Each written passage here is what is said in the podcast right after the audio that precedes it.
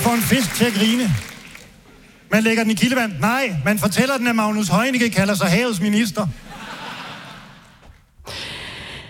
Ja, vi skal blandt andet snakke om inaktivitet i Miljøministeriet i dag, Anna Thygesen, og det skal vi jo efterhånden med vores stamgæst, Peter Astrup, som igen kommer forbi, fordi han har lavet en historie om med miljøminister Magnus Heunicke. På trods af, at havet er i lige så stor krise, som vi var under corona, har han selv sagt. Han har ikke indkaldt til forhandlinger en eneste gang, siden regeringen blev dannet. Nej, men jeg sad faktisk den anden dag og arbejdede, og så kom til at se sådan noget livet, der gak. Præcis. Det er jo der, det er fra. Yes, og vi skal høre det længere klip. Jeg prøvede, men det var ikke særlig sjovt, fordi det var for rigtigt. Yeah. Ja, vi kan tease for det. Jeg sad også og så Året der gik. Så sad du ikke og krummede lidt til, fordi det var jo ikke sjovt. Altså Carsten Eskelund, der er stand-up-komiker, han laver en såkaldt roast, det er sådan en klassisk disciplin inden for stand-up, fordi Svikmøllen har udnævnt Magnus Heunicke til årets yndlingsoffer, fordi han ikke rigtig har forudtaget sig noget. Selvom havet er i dybden. Men det var måske også... Og han kalder sig havets minister. Og så sidder han i sådan noget 10 minutter og roaster ham, og Heunicke sidder og griner, for det skal man jo have. Der er spot på ham. Men det var også... Det er jo ikke sjovt. Charlie. Eller det er ikke det rigtige sted. Altså, det var lidt for folkeligt. Ja. Altså, folk sad, tror jeg, og blev sådan lidt utilpasse, fordi de synes ikke, det skulle være så politisk, fordi han gik sådan på ham, helt klassisk, men det var jo en tilsvinding af en mand, hvor vi sådan tænker, okay, det er jo faktisk... Hvorfor laver han ikke noget? Man sad ligesom og tænkte på, hvad fanden foregår der for, at den mand ikke laver noget? Vi har et længere klip fra seancen senere i programmet. Det er altså ret sjovt. Ja, det er sjovt. Til det, og Peter Astrup kommer og fortæller om den journalistiske del af det, hvor han har fundet ud af, han ikke laver noget. Og sjovt nok, lige pludselig sker der et eller andet, da B.T. kontakter Miljøministeriet. Så kommer der ligesom lidt gang i det ministerium. Det skal vi høre om senere. Så har vi også Alexander Wils Lorenzen på besøg, som er kanalens politiske redaktør, om Rasmus Paludan, der simpelthen har lavet et teaterstykke. Velkommen til Midt og de Blå Mænd. Jeg hedder Sanne Fahnøe, og... Jeg hedder Anna Thygesen.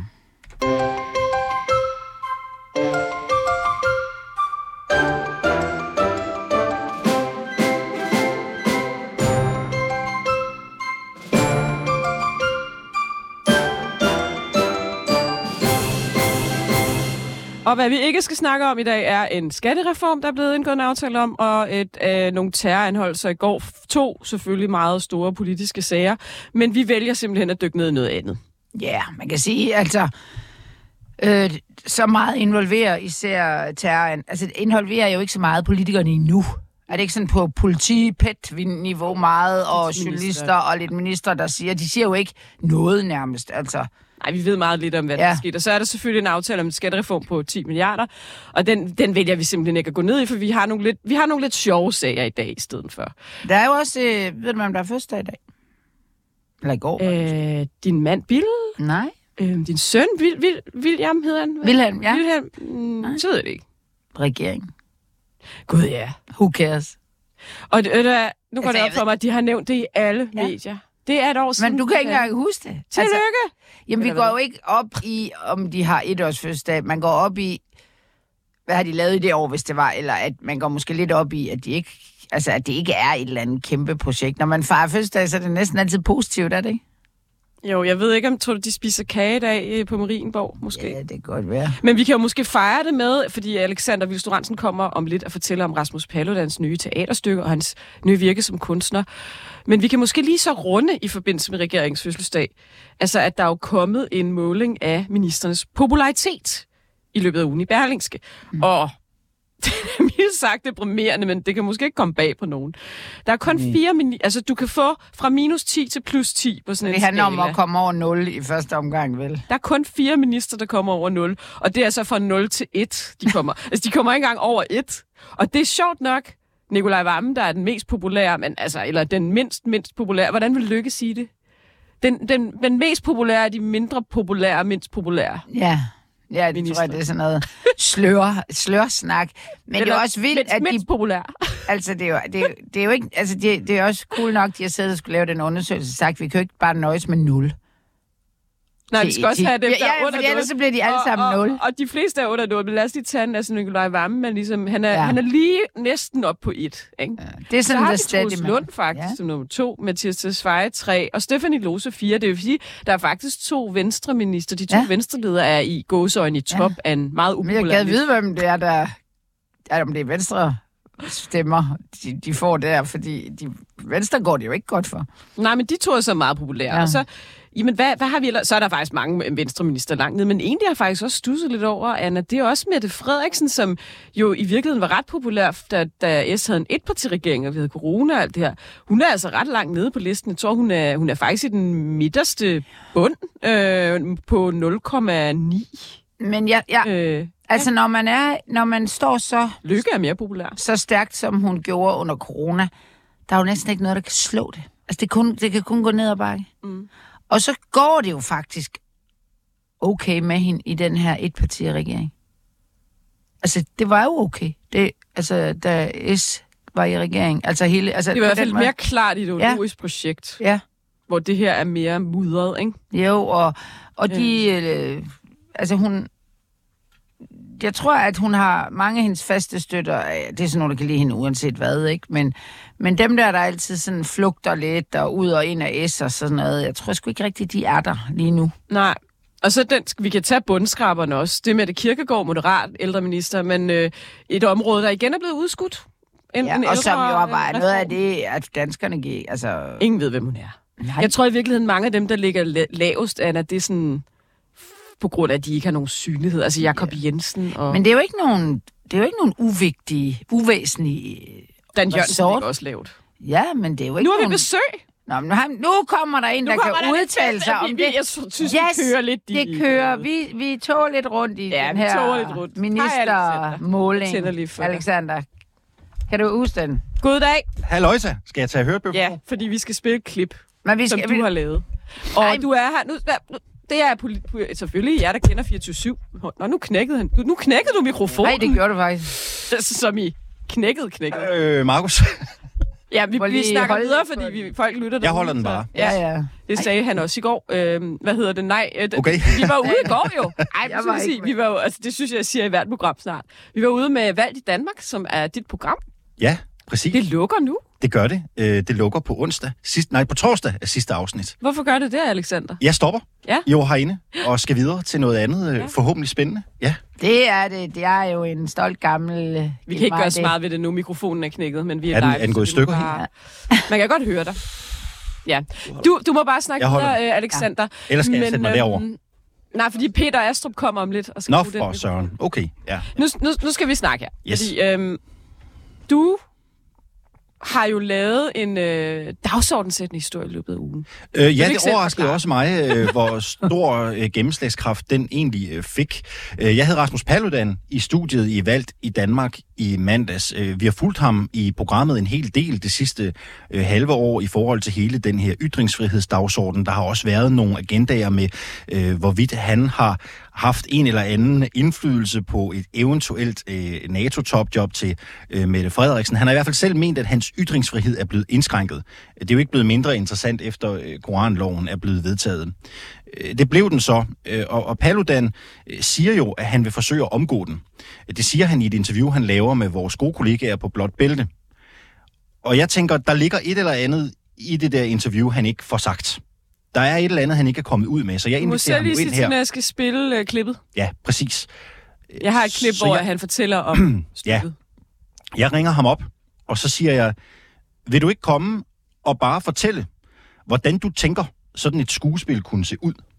Og det siger han ja til. Han har ikke skrevet et manuskript endnu, men han har replikkerne nogenlunde i hovedet. Han kommer så ind, og så præsenterer han jo, hvad det ligesom er, han har igangsat. Jeg tænker, det er det, du har et klip af. Ja, her har jeg et klip, hvor han forklarer handlingen i stykket, ja, og de faktisk også læser nogle replikker op fra det. Skal vi ikke lige høre det klip? Overordnet set handler det om, at Mette Frederiksen, Lars Løkke Rasmussen og Peter Hummelgaard hader muslimer. Og derfor laver de en snedig plan for, hvordan de kan få krænket rigtig mange muslimer, uden selv at have ansvaret for krænkelsen.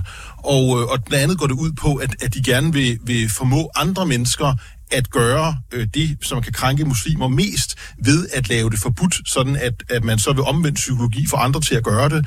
Og den næste del af planen, det er så, at de vil sætte muslimske diplomater i Danmark i koncentrationslejre, hvor at de dagligt skal spise svinekød og drikke alkohol. Og det er så der blandt andet sker det meget ubehagelige med grisen og den tyrkiske ambassadør.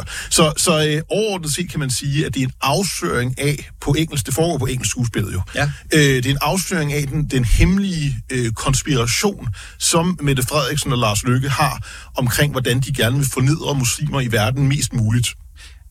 Nu er det jo kun dig, der har det i hovedet, ikke? Ja, men jeg kan prøve at lave sådan en dialog. Dialogen, ja. Så lad os bare tage det fra starten. Yes. Hello, Mette. I am Lars Løkke. I am the foreign minister of Denmark. Hello, Lars. How are you doing today?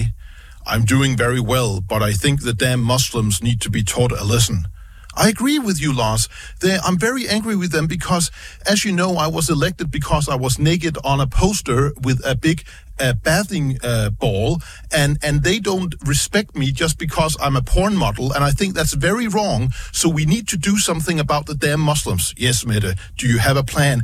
Yes, I have a great plan. My dear friend Barbara has helped me. We are going to make concentration camps for them. This will be a lot of fun, Lars. Yes, Mette, I agree it will be a lot of fun, but we have to find someone to blame. We have to find a scapegoat. You're right, Lars. I always find scapegoats. This will be fun. Du må godt fortsætte. Who is going to be the scapegoat, Mette? I think actually it should be the guy who called me porno, Mette, because I am not a whore. I'm really not a whore. I was just naked on a poster. That's a good idea, Mette. Let's do something about him. Let's make him the scapegoat when we harass all the Muslims of the world. This will be fun. Ja, Alexander, hvorfor har han lavet det her teaterstykke? Det har han jo gjort, fordi han tilsyneladende mener, at han selv har fundet en eller anden smutvej i koranloven, så han stadigvæk kan forhåne koranen, forhåne islam. Han mener simpelthen, at der er et smuthul. Det står jo sådan i forteksten, at hvis en koranafbrænding eller en skænding af et religiøst symbol, er en mindre del af et større værk, så kan det være tilladt. Og det han siger, også senere i interviewet, er jo, at der kan være en meget, meget lang dialog, der jo tilsyneladende, som man også kan høre, har til formål at kritisere islam, så kan man futte bogen af til sidst, ikke? Så er det en mindre del. Og hvad hedder den her? Han har jo lavet en rigtig teatertrup. Han har lavet en rigtig teatertrup. Den hedder, hvis jeg ikke husker forkert, Special Message from the Prime Minister of Denmark. Og har han taget kontakt til nogle venues, hvor det her stykke kunne måske blive afspillet? Ja, det har han ikke, men det har jeg. Ja. Paludan siger jo selv, at han drømmer om at spille på gamle scene på Det Kongelige Teater. Til en start vil han gerne premiere stykket foran den tyrkiske ambassade. Nogle af karaktererne, der skal være med i stykket, er jo Mette Frederiksen, Lars Løkke, Peter Hummelgaard, Barbara Bertelsen, Erdogan og den tyrkiske ambassadør i Danmark, og så en gris, som vi også hører ham sige i klippet her. Og han vil gerne fremføre stykket første gang foran den tyrkiske ambassade en gang i foråret. Jeg har ringet til teaterdirektøren på Odense Teater og til en leder på et lidt mindre teater, der hedder Gruppe 38 i Aarhus.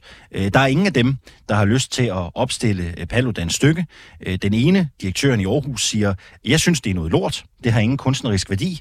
Og teaterdirektøren på Odense Teater siger, det har jeg svært ved at se hos os. Og især hvis Paludan selv planlægger at gå på scenen, hvilket han jo gerne vil. Han tænker i hvert fald at spille rollen som Lars Løkke, siger han også i det interview, jeg laver med ham. Det vi ved, det er, at rollen som Peter Hummelgaard, den er besat, og ellers har han i scene i løbet af de næste... Det vil han ikke sige. Nå, han er bare besat. Det vil han ikke sige. Okay. Vi har forsøgt at ringe til nogen og høre, om det er dem. Uwe Max, Lars Teilade, forskellige folk for at høre, om det kunne være dem, der var en del af castet. Men ifølge ham selv, så har han jo i scene at holde nogle castings inden jul, hvor han vil se, hvem der har de rette dramaturgiske talenter til at kunne træde ind i det stykke der. Okay. Lad os se, om det nogensinde bliver til noget. Mm. Nå, men jeg vil bare sige, at nu er jeg jo et demokratisk... Altså, jeg elsker jo demokratiet. Og jeg synes jo, at det udfolder sig på smukkeste vis her.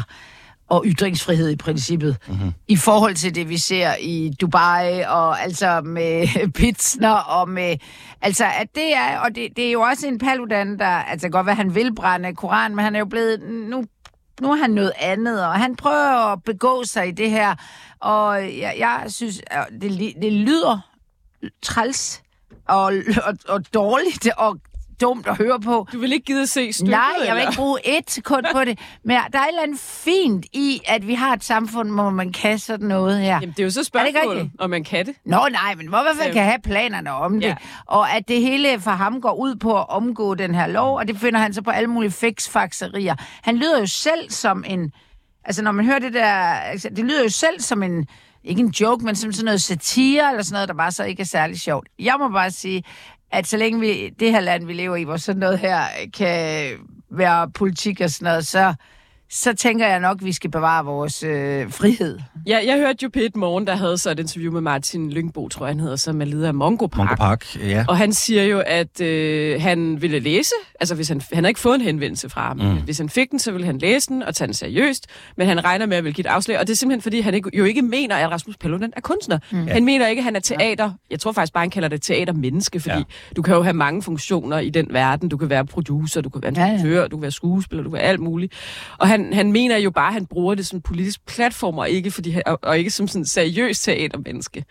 Og det kan jeg jo sådan set også godt forstå. Ja, for fanden, men bare det, at vi kan have diskussionen. Ja. At nogle teatermennesker sætter sig ned og overvejer seriøst, om de vil gøre det eller ej, det synes jeg, der er fint. Jeg interesserer mig ikke for det på den måde, men jeg synes, jeg må sige, i denne verden, hvor så mange mennesker er undertrykt og ikke kan sige en skid eller gøre en skid, så jeg er helt høj over, at Paludan han svæver rundt i det her. Og nu har I jo, ved jeg, på Valget i Danmark på flere måder forsøgt at teste grænserne for den her lovgivning. Mm. Mm. Har I ikke også på et tidspunkt lavet en kage, der...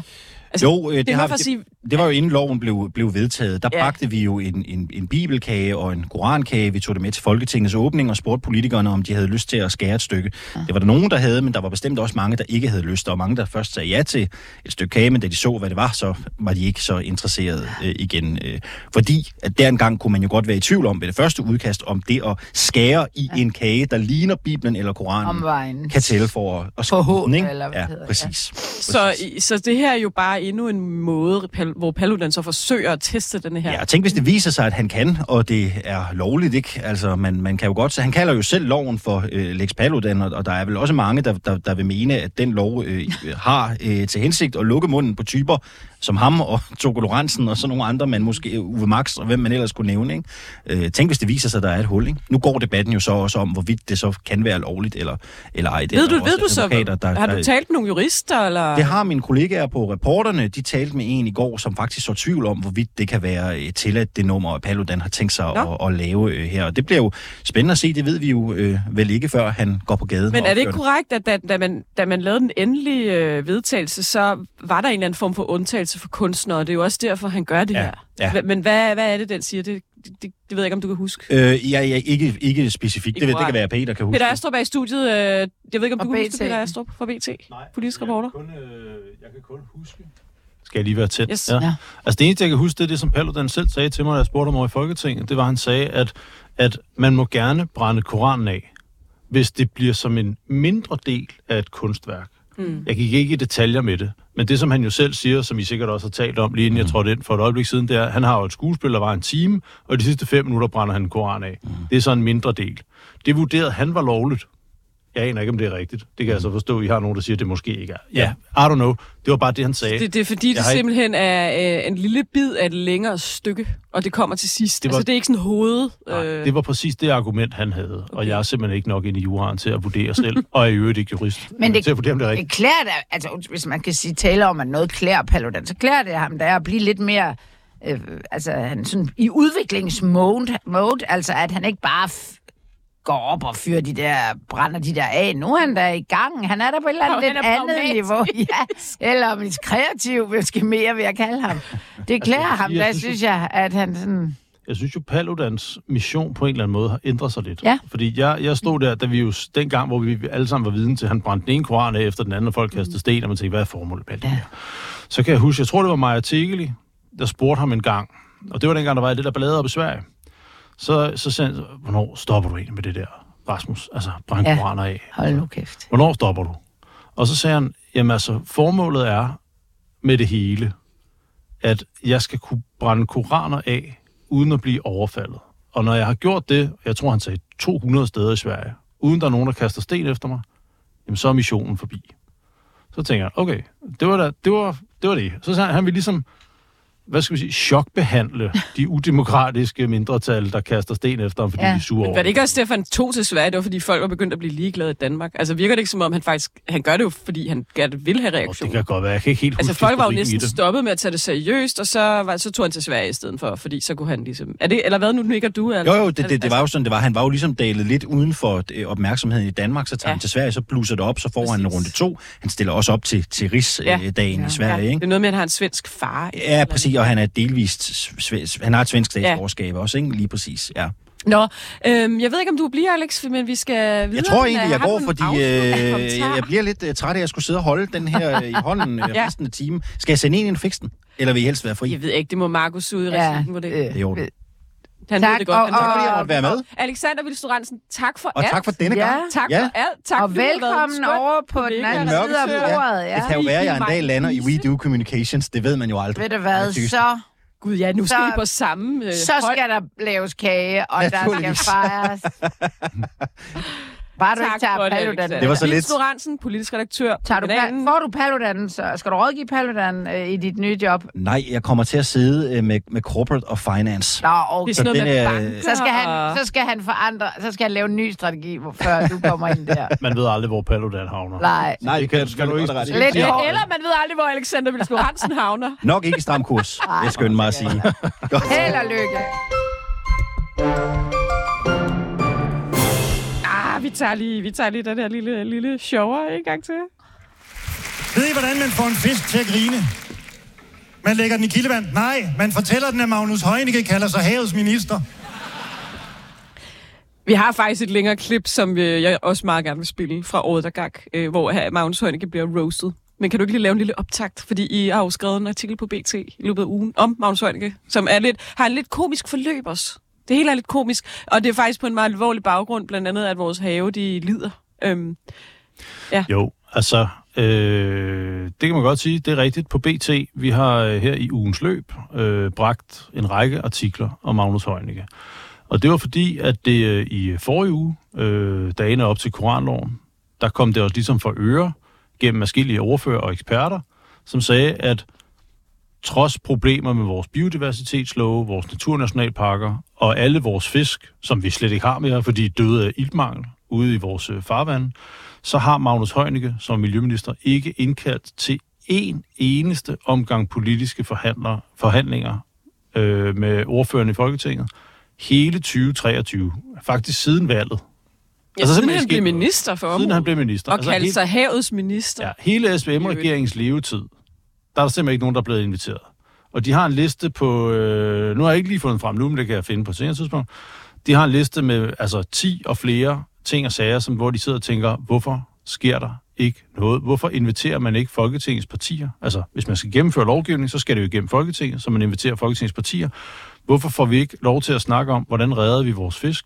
Hvordan sikrer vi en stærkere biodiversitet med alle de invasive arter, vi slås med?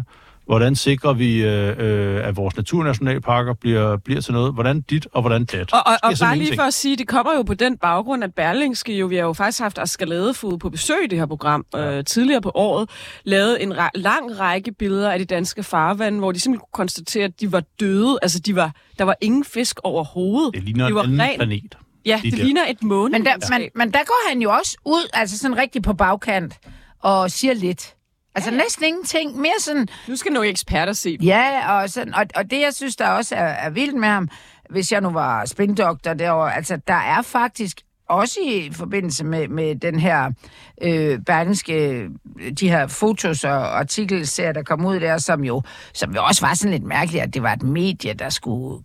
Altså, de kunne næsten selv have lavet den i ministeriet, eller gjort et eller andet. Ja, jo sagt, de sidder derinde og siger det samme. Ja. Men for eksempel er der nogle steder i Jylland op til Limfjorden, hvor landmændene er gået sammen om at prøve at redde, altså hvor de faktisk selv gør noget. Og det er landmænd, som man kan sige, og Heunicke er dog ikke venstremand, så det kunne ligesom have været, man kunne sige, det kunne være en stopklods for ham, han vil ikke røre ved det, fordi landmændene bliver sure og sådan noget, fordi det er jo... De får jo skylden for en stor del af det. Det er jo landbruget, og det erkender de jo også selv. Men der er faktisk nogle gode historier, som man også kunne tage frem, hvordan landbruget selv og sammen med lokale er begyndt at styre den her, altså så der ikke bliver... altså dyrket så tæt på, og der er alle mulige, man godt kan gøre, uden at det kræver noget politisk nærmest. Intet har han gjort. Intet. Og så skal vi nemlig lige høre, fordi jeg synes, jeg synes faktisk, det her er meget interessant forløbet omkring artiklen. Ja, nu ved jeg godt, hvad du tænker på. Ja, det er nemlig ret interessant. Ja, men jeg har en samtale, fordi jeg synes, det er væsentligt. Eller det er også en naturlig del af artiklen, man skal jo beskrive virkelig, som den er. Der sker jo det, jeg bliver kontaktet af forskellige ordfører. Jeg taler blandt andet med den konservative miljøordfører, Mette Abelgaard og Marianne Bigum fra SF osv. Om alt det, jeg siger, han har ikke inviteret en eneste gang. Så og tænker det er de 3 dage, ikke? Ja, så tænker jeg så, okay, det er en god historie. Han har ikke inviteret til politiske forhandlinger på miljøområdet, trods forskellige brændende platforme et helt år. Jeg skriver så en mail til presseafdelingen i Miljøministeriet og siger, jeg er på vej med en artikel om det her, eller i hvert fald research på det. Ja. Også for at spørge dem selv, er det rigtigt, det der samt går og siger, ikke? Hvad er årsag? Det er forelæggelse. Og så det er almindelig forelæggelse at sige, det som jeg er på vej med, byder endelig ind, hvis jeg har noget at sige. Magnus laver ingenting, han inviterer ikke til nogen politiske forhandlinger et helt år. Så går der 8 timer til klokken 18.40 om aftenen. 8 timer og 13 minutter, helt præcist. Jeg hører aldrig fra ministeriet selv. Altså, de svarer ikke på mailen? Eller? Nej, overhovedet ikke. Så inviterer Magnus for første gang året til politiske forhandlinger om det, der hedder nul-emissionszoner. Altså, du ved, når man kører ind i en by, så må man ikke køre ind med en eller anden kæmpestor gasbil, ikke? Der brænder ud over det hele.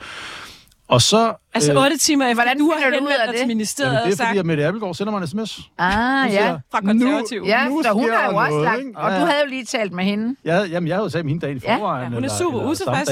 Du kontaktede ministeriet til artiklen. Så 8 timer senere, så har de fundet et hul i Magnus Heunickes kalender om fredagen allerede. Og jeg snakker jo så med de der og siger... okay, hvad er den lige kommet nu? Ja, og sådan noget. Nå, og det var da noget mærkeligt noget. Og det er allerede på fredag. Jeg kan det ikke. Jeg er over. Den ene var over på børsen og skulle holde oplæg om et eller andet. Ja, der er ikke nogen, der kan. Altså, det er slet ikke normalt at indkalde med så kort varsel. Nej, overhovedet ikke. Og de siger jo også, det der møde der bare betydeligt præg af, at regeringen ikke anede, hvad det var, de skulle med det. Ja. De har bare indkaldt, og det var også lidt harmløst, det der. Altså, ikke? Må jeg spørge om ting? Ja. Nu bliver det lidt konspirationsteoretisk, men tror du, de har indkaldt, fordi du har henvendt dig? Ja. Ja. Det er bombe sikker på. Lad os bare sige det her fuldstændig uden nogen form for dokumentation, rygdækning, noget som helst. Det kan jeg eddermame love dig for, de har. Det er også derfor, jeg tænker, at vi skal gemme konspirationsteoretisk til noget andet. Altså det her, det er en ganske almindelig slutning. Det kan så være, og de vil alt andet lige jo sige. Ja, for hvad siger de så? Så har du jo talt med pressechefen, ikke? Hvad siger de så, da du siger, at det var det sjovt, de indkalder? Ja, men det tager lang tid, og det ved du ikke noget om, og sagsgangen er helt anderledes. Nej, men hvad skulle de ellers sige? Alt andet vil jo også være. Hvorfor tager det 8 timer at finde et hul i Magnus Heunickes kalender? Og jeg gider ikke engang svare dig. På fredag. Nå, men vi skal nemlig lige høre om lidt, hvad Magnus Heunickes selv siger, men nu så sidder jeg jo i weekenden... jeg skal sgu lige se... Nu bander jeg igen. Sorry, mom. Jeg skal lige se lidt fjernsyn. Jeg går ind på TV2. Der var ikke noget. Der hedder Året der gik. Det ser da meget sjovt ud. Og så er der bare... så er jeg faktisk ved at dø af grin. Fordi så er der en 10 minutter lang seance med Carsten Eskelund, som er stand-up-komiker, der laver sådan en roast, som det hedder, inden for stand-up.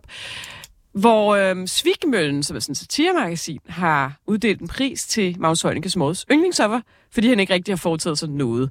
Og jeg har et klip med det, fordi det var simpelthen... jeg var flad af grin. Lad os lige høre det. Jeg kaldte Magnus Heunikke bliver... Det er hårdkost. Ja, det er det. Og så kan vi nemlig tale om... Nu kan jeg desværre ikke se billederne. Hold børnene for ørerne, vil jeg sige. Men gå ind og se det. Fordi man har jo spotlight. Magnus Heunikke er i salen i publikum, og der er sådan en kamera på ham. Og det er jo tåkrummende. Det kan vi jo lige snakke om lidt. Men lad os lige høre klippet. Årets yndlingsoffer 2023 er Magnus Heunikke. Men inden du kommer herop, så skal du vanen tro lige grilles lidt.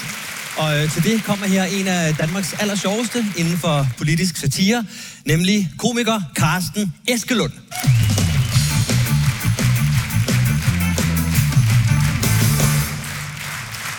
God aften, mine damer og herrer. Det er en stor fornøjelse at være her til denne pragtfulde aften. Hygger I jer? Godt. Det krævede lidt overvejelse at sige ja. Det må jeg indrømme, fordi vi hører jo så meget om tonen og hårdheden i politik.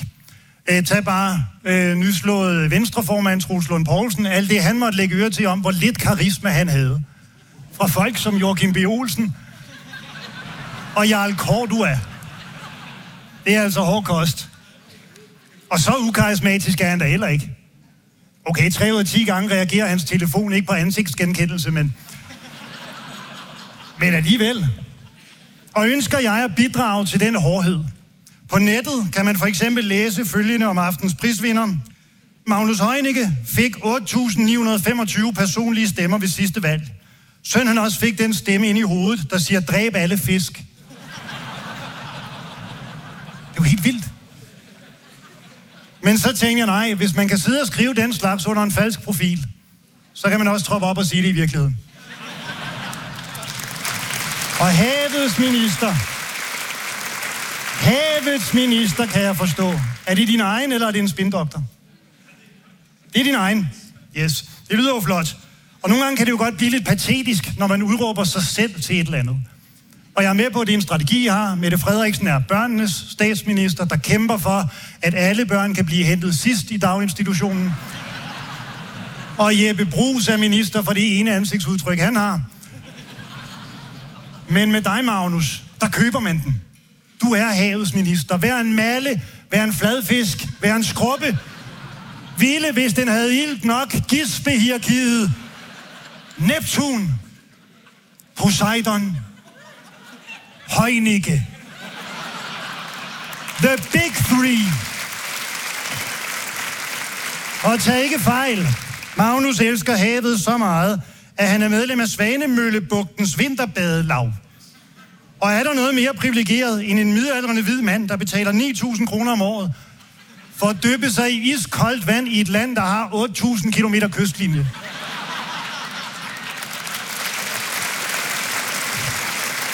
Ja, det er der. En hvid mand, der også er medlem af Karrebæks Mindes vinterbadelag. 2 vinterbadelag. Husk at gemme dit stempelkort hver 7. vinter og bade gratis. Og bader Magnus for sin fornøjelses skyld, for det fysiske og mentale velvære? Nej, når han sænker sig i dybet og gisper efter vejret, er det for at lade fiskene vide. Jeg ved, hvordan I har det. Jeg er en af jeres. Problemet er bare, at ens selvbillede ikke altid stemmer overens med den måde, omverdenen ser en på. Det var faktisk en anden af mine overvejelser. Jeg har haft en periode, hvor jeg ikke har fulgt så meget med. Så jeg tænkte, ved jeg egentlig nok om, hvad han har lavet til at lave det her ordentligt? Men det var da hurtigt at læse op på. Lad os sige det sådan. Det er jo problemet. Du har jo ikke lavet noget, Magnus. Du har jo intet lavet. Og nu ved jeg godt, at Magnus sidder og tænker, jo, jeg har jo nedsat en kommission. Ja tak, som lige nu regner på, om de kvælstofreduktioner, vi har bedt landbruget om, er tilstrækkelige. Og mon ikke de er det. Mon ikke det er denne her gang, de er det. Der er et grin fra Ole Birk Olsen, det kan jeg godt lide. Det er en mand, der har mistet al tiltro til systemet. Så skulle du prøve at stemme.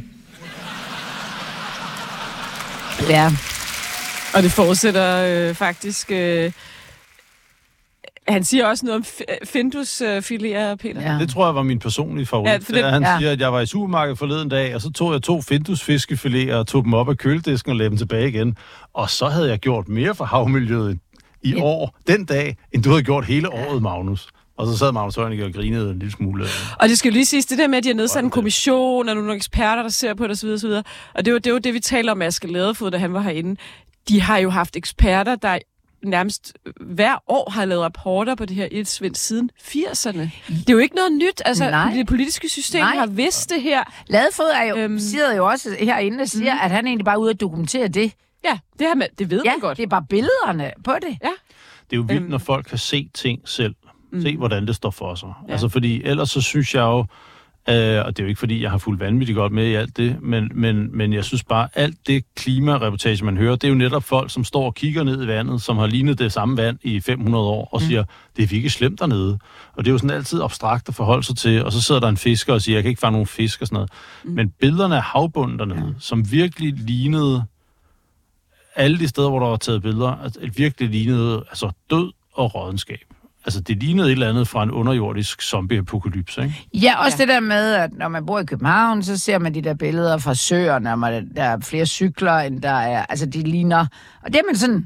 Sådan er det jo midt i København. Men det er jo nærmest sådan, det ser ud, bare uden cykler. Ja, Altså ude i naturen. Ude i det rigtige natur, ja. Og ikke bare i vores liv. Men så har du så helt lavet en...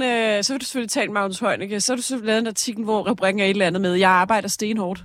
Så vi skal jo lige for retfærdighed. Normalt siger man jo benhårdt, men når han nu sagde stenhårdt, så... Ja, hvorfor siger folk stenhårdt? Ja, det ved jeg ikke. Nå, men det er ikke et ord. Men for retfærdighedens skyld skal vi jo lige høre, hvad siger han selv til alt det her? Ja, men... Det har jeg ikke et klip med, det må du få. Nå, det har du ikke klip med. Nej. Nej. Jamen altså, hvad siger han? Han siger jo, at han meget gerne vil mødes med ordførerne, og han vil meget gerne indkalde til forhandlinger i det nye år, og han synes også, der var lidt indkald til nogle forhandlinger og sådan noget. Det har jeg jo også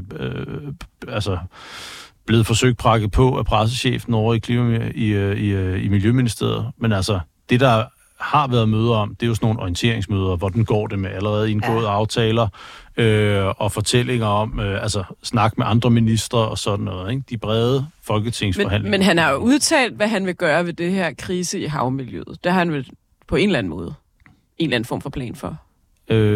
Ja, han vil indkalde til forhandlinger næste år og snakke om det, og så har han nogle forskellige... Men det er vel nogen. Man skal vel, man kan vel godt løfte sløret, hvis man er en rigtig politiker for, hvad det er, den regering og han selv tror på, som så bliver genstand for forhandlinger. Det gør de. Der er jo ikke noget, man sådan tænker, nå, det er det. Han går ikke ud og siger, nu skal landbruget simpelthen... Nej, eller vi skraber krav, i stedet for frivillige aftaler, de så igen ikke har overholdt. Ja. Jeg kan ikke umiddelbart huske, at der var nogle konkrete løfter eller lovgivninger ud fra den samtale, jeg havde med ham forleden dag. Nej, eller initiativer, som man tænker, okay, så sidder de der fedter med et eller andet derinde. Det er jo også alle de der eksperter, de har sådan noget. Det er vel sådan noget, de skal tale med at sige, her er nogle valide løsninger på et eller andet. Nedsat nogle kommissioner, han har et vandmiljøplan og sådan noget, som ligesom også stammer tilbage fra gammel tid, noget af det, ikke? Men det er jo også, jeg lige vil sige, det kunne da godt være sådan lidt fair, eller at sige, nå, man har en god forklaring, så kan det være, man lider den eller ej på, hvorfor der ikke er sket en skid. Men det harmonerer da virkelig dårligt med at gå ud og kalde sig havets minister. Så skal man da bare holde sin kæft og bare være, miljøminister, og jeg tager det. Minister, ikke? Hvor det der heller ikke er virkelig slå sig op som noget kæmpe. Ja.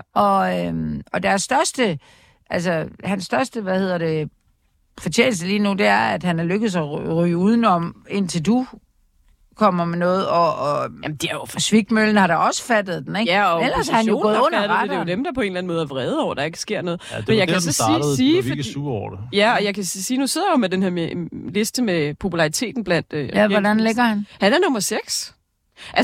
Blandt de mindste populære, som Løkke vil sige det, ikke? Han er nummer 6 mest populær. Ja, er de meget lidt populære ministre. Han er nummer 2 på vores liste. Okay, og han var jo nummer 1 i etpartiregeringen, da han var sundhedsminister, fordi folk synes, han var rigtig dygtig til corona. Det er vel også der... Han er jo også enormt sympatisk, når han står og fortæller. Han er meget likeable, han er også vældig socialt. Det er han, og han er sjov, han er DJ. Og... Men ved I hvad corona kunne for de her ministre, der lykkedes? De kunne vise... noget, der er svært i politik, sådan som jeg opfatter det, så det går meget langsomt. De store ting går langsomt. Det vil sige, at de har en kort maks 4 år, eller et eller andet, og de minister, det er jo ikke 4 år nødvendigvis. De skal handle.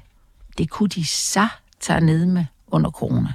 Og det får man ros for. Og han var jo ansigtet på det. Han var jo den.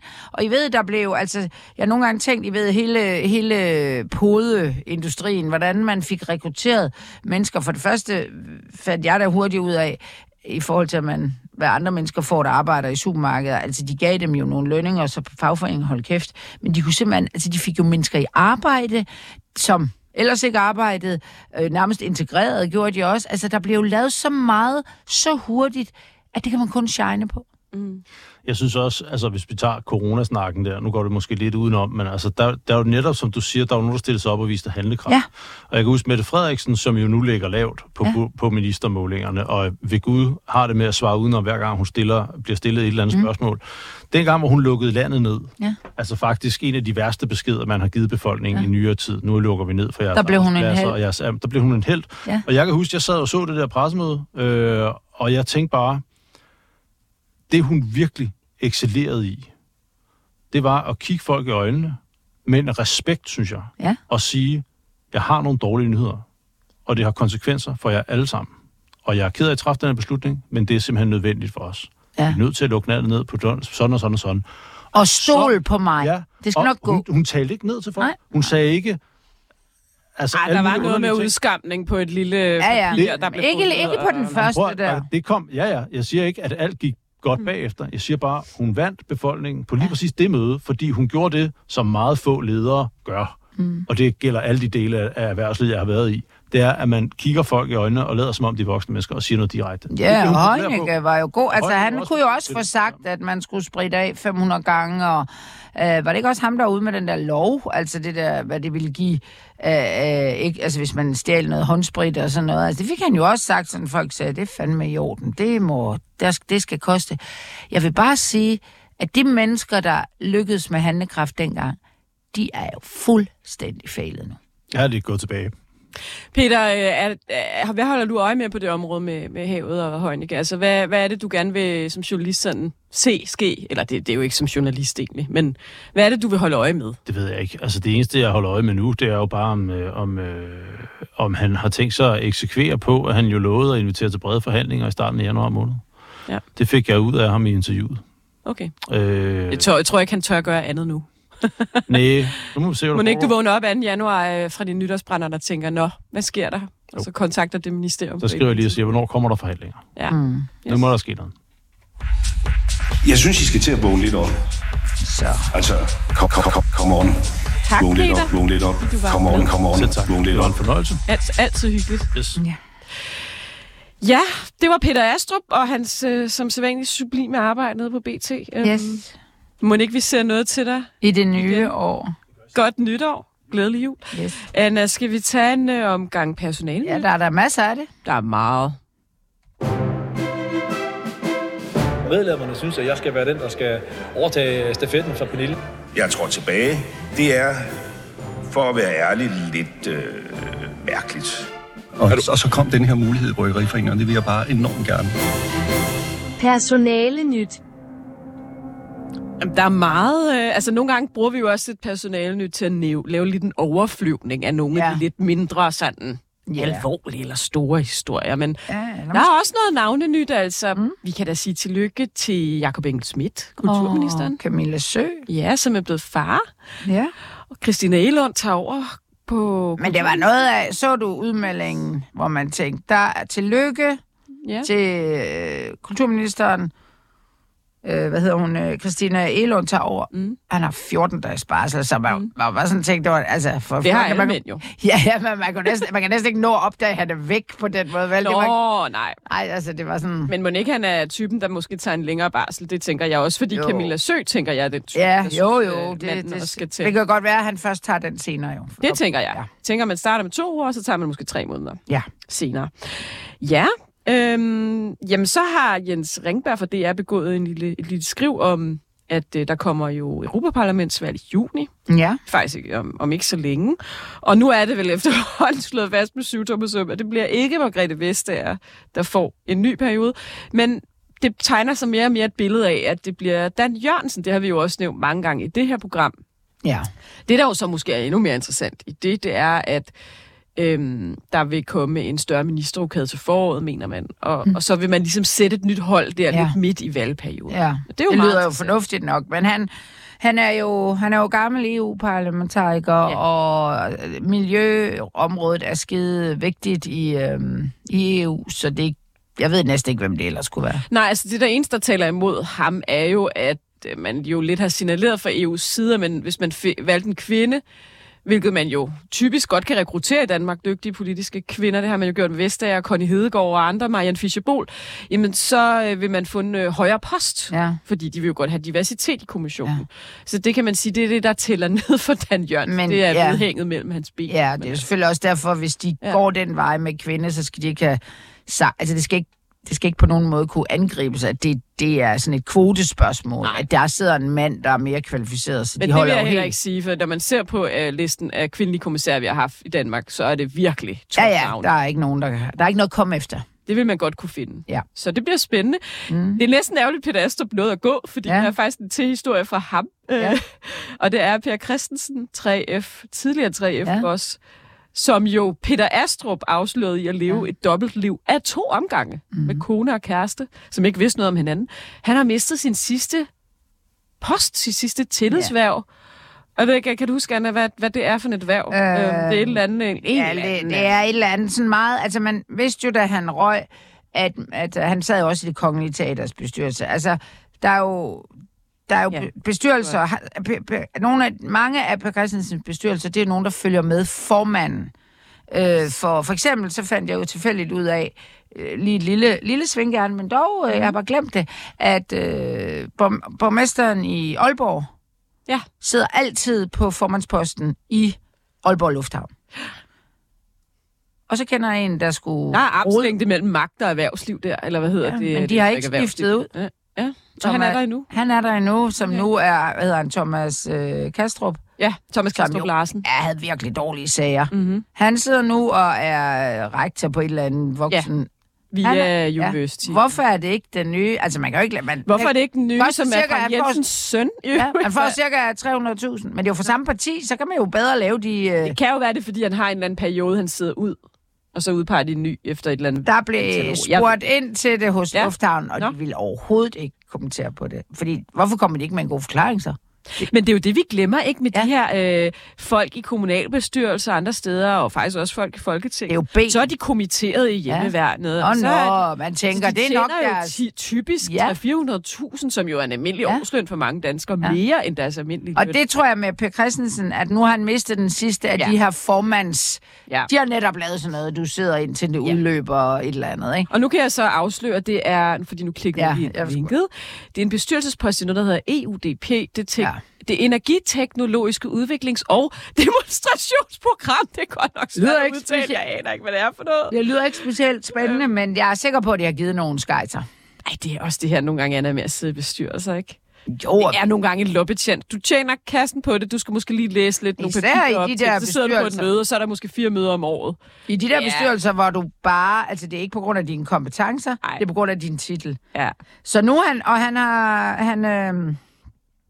altså, han sidder jo stadigvæk i... han sidder i en eller anden lokal afdeling og arbejder. Det skal det skal han jo også have lov til. Ja, det der. Han skal da sidde i alle de lokale afdelinger. Han må da for godt få et liv efter sin... Han må da sende. Jeg ved ikke, hvordan det kører på privatlivet. Men nej, det ved jeg ikke. Der er nogle af de der koner, der har holdt fast. Det ved man jo ikke. Det tvivler jeg på. Ja. Nå, men så... der er jo mange hyggelige småting her. Det er faktisk ikke hyggeligt. Folketinget har været lagt så meget ned af sygdom. Altså, alle er jo syge i øjeblikket. Ja. Så de har måttet aflyse førstebehandling af en række lovforslag. Så er der faktisk noget lidt spændende her, synes jeg, Anna. Fordi vi taler jo meget om regeringens dårlige målinger, og de har mistet deres flertal for længst, i hvert fald i målingerne, men moderaterne har jo holdt stand i ret langt. Nu kommer den. Nu sker der også noget for dem, fordi de er faktisk faldet i en måling fra 9,3 ved valget til 6,4 nu, og der mener jo Kim B. Olsen ned for B.T., at de endelig er faldet på grund af alle de her personsager. Jeg synes faktisk, at hans analyse, som er... Hvad tænker du om den? Jamen, jeg tror, den er rigtig. Ja, det betyder noget for folk, at de bliver ved med at klovne. Mm. Altså, det bliver sådan... Altså, så skal du til at sige, at jeg stemmer på Lars Løkke, eller sådan noget, hvis det har været den primære årsag. Sådan så parti fremstår... Vi lige talte om en ældreminister, vi ikke engang kan huske navnet på. Anne Mette Kirke? Ja, jeg så hende i et eller andet, hvor jeg tænkte, hvem er hun? Og så var hun ældreminister, og bare sådan, jeg troede bare, hun var en eller anden random politiker nede fra bænken dernede. Så jeg tror, det er et stort problem og for moderaterne, og det er netop... Det er sådan en god... Altså, Lars Mogensen har jo kaldt det en klovnebus. Ja, det var også derfor, at jeg tænkte, altså jeg brugte ordet, der er for mange klovne, som fucker op, og som de... Og så må man sige, at Løkke bliver også sådan... Altså, han virker jo som sådan en, der styrter rundt fra sag til sag. Altså, han ser helt udslidt ud. Altså så han hopper fra tue til og så er der terror, så er der Pitsner, så er der COP28, som han ikke kunne komme med til, fordi han var syg og sådan. Altså det er svært at se sådan det over, og hele hans den der pragmatiske stil, han gerne vil køre, den bliver sådan lidt, det bliver sådan lidt forvirrende. Mm. Og han er overalt, og til sidst nærmest måske ingen steder. Men spørgsmålet er jo, om han formår, det synes jeg jo, han har gjort ret godt indtil videre, at distancere sig lidt fra alle de her sager og sige, jeg er Løkke. jeg er mit brand, og jeg står inden for det her parti. Ja, og han har handlet og, på det ud med dem. Men det begynder nu at smitte af, og det, Joachim B. jo også skriver det jo det her med, nu er det faktisk pinligt at sidde i kantinen. Ja, fordi har du stemt på ham? Altså prøv at høre den der på Moderaterne på grund af alle de her sager, ikke? Altså der sidder nogen derude, der føler, at de har stemt på Fonseca. Ja. Og tænker, altså en ting er, at han ikke har lavet noget ulovligt. Men det er fandme da pinligt at sidde og stemme på sådan nogen. Og det Jon Steffensen, altså det er noget rod. Det er noget rod. Amatøragtigt. Torsten Geil vender tilbage i januar til sin Alternativ, den tidligere enmandsherre, og det er da dig, det er da bare han kommer jo ikke tilbage til alle de udvalgsposter, han havde, da han var alene. Så. Han havde vist 52 ordførerskaber. Det er den stresssygemelding, man bedst kunne forstå. Ja, det var ham vel ondt. Så er der en spøjs sag i DSU. Ja. Anna, nu har vi ikke så meget tid tilbage, og jamen, jeg har lidt svært ved, hvad jeg skal mene om. Nej, lad os lige tage den. Ja. Under Frederik Vads formandskab i DSU. Frederik Vad er nuværende medlem af Folketinget for Socialdemokratiet og lige blevet udlændingeordfører i øvrigt. Han har været formand for DSU, og i øvrigt var kæmpe forkæmper for at udrense under alle de her MeToo-sager. Sad troligt og forklaret. Altså jeg tog hatten af for ham. Han har været vidne om et forhold i DSU mellem en studentermedhjælp i partiet og en kvinde, pige. Ikke i partiet, i DSU. I DSU, ja. Ungdomspartiet. Ja. En pige på 15, og studentermedhjælperen har været ansat, og pigen har også haft et eller andet form for ansættelsesforhold, men da de finder ud af, at de har et kærestelignende forhold, der er der kun en måned tilbage i hendes ansættelse. Det Frederik Vad så gør, det er at sige, I må ikke være på vagt samtidig, og I må ikke have et kæresteforhold, mens hun er ansat. Mm. Men når hun stopper som ansat, så kan vi ikke rigtig sige så meget mere. Der er ikke noget arbejdsretsligt, man kan gøre ved det, hvis I ikke er kærester før, at din ansættelse stopper, altså pigen her. Bla, bla, bla. Det er meget kompliceret at forklare. Det, der måske er i det, det er, at bliver det... Ja, det er egentlig måske, at vi spørger dig om, at du tænker, Anna, nu har der jo lige været den her Fonseca-sag, ikke? Med en 15-årig og en 28-årig. Det her så en 15-årig og en 26-årig. Det var i 2019, skal det lige sige, så det er nogle år tilbage. Mm. Og det er ikke i selve moderpartiet. Men tror du, det her bliver en kæmpe møgssag for Socialdemokratiet? Nej, jeg tænker, at Frederik Vad får lov til at tage den. Altså, den hænger på ham. Fordi han jo også er sit eget brand som politiker. Og altså for det første, så er det ind i de her politiske ungdomsorganisationer, der har i mange år, det kan jeg huske, altså det er jo mange år siden, Liberal Alliance havde kæmpe problemer. DSU, altså de var der nærmest alle sammen. Der var ikke den. Så folk kan godt sådan, ja, det var dengang. Og han har han har i hvert fald gjort et eller andet ved det. Men det er igen sådan, altså det er jo ikke ulovligt, og det er dømmekraften med de her mennesker, der tæller. Og det her er jo ikke et folketingsmedlem, der har haft jeg tror ikke, den er... Altså, jeg synes, jeg så den, og den var bag betalingsmur hos Ekstra Bladet. Jeg synes også, altså, man blev sådan lidt i tvivl, om det var ham selv. Det jeg synes faktisk var lidt fejl af Ekstra Bladet, det var, at den var under bag betalingsmur, og der står bare en ny møjsag i S, og så et billede af ham. Kæreste med en 5-årig, og så er der et billede af Frederik Vad, og så tror man jo... Ja. Når man ikke kender konteksten, at det er ham, der har haft det. Ja, men han er jo bare også inde og forklare sig i kur. Det har jeg altså ikke hørt. Nej, det er heller ikke, men det kunne jeg bare høre. Men man kan jo også sige omvendt, Anna, så er det jo, når Socialdemokratiet selv tordnede mod Fonseca, at jeg i hvert fald ikke ville indoptage ham som partimedlem, fordi han har haft en sag. Den her sag, det er jo samme alder, hun har haft. Ja, men altså... Nu skal vi snart... Ja, men jeg vil jo så sige, at man kan sige, ham der Fonseca, det er dog i privatlivet, han har mødt hende. Men det her er partiorganisationen. Ja, og det er de der partier, ungdoms, hvor de, undskyld, jeg siger det, jeg kommer fra Jylland, og er for, altså, at man kan lade folk feste sammen i en aldersgruppe, der hedder 15-30 år. Det vil altså ikke ske tak i en badmintonklub. Vi bliver nødt til at slutte. Tak fordi I lyttede med til Middag i det Blå. Men... Sådan.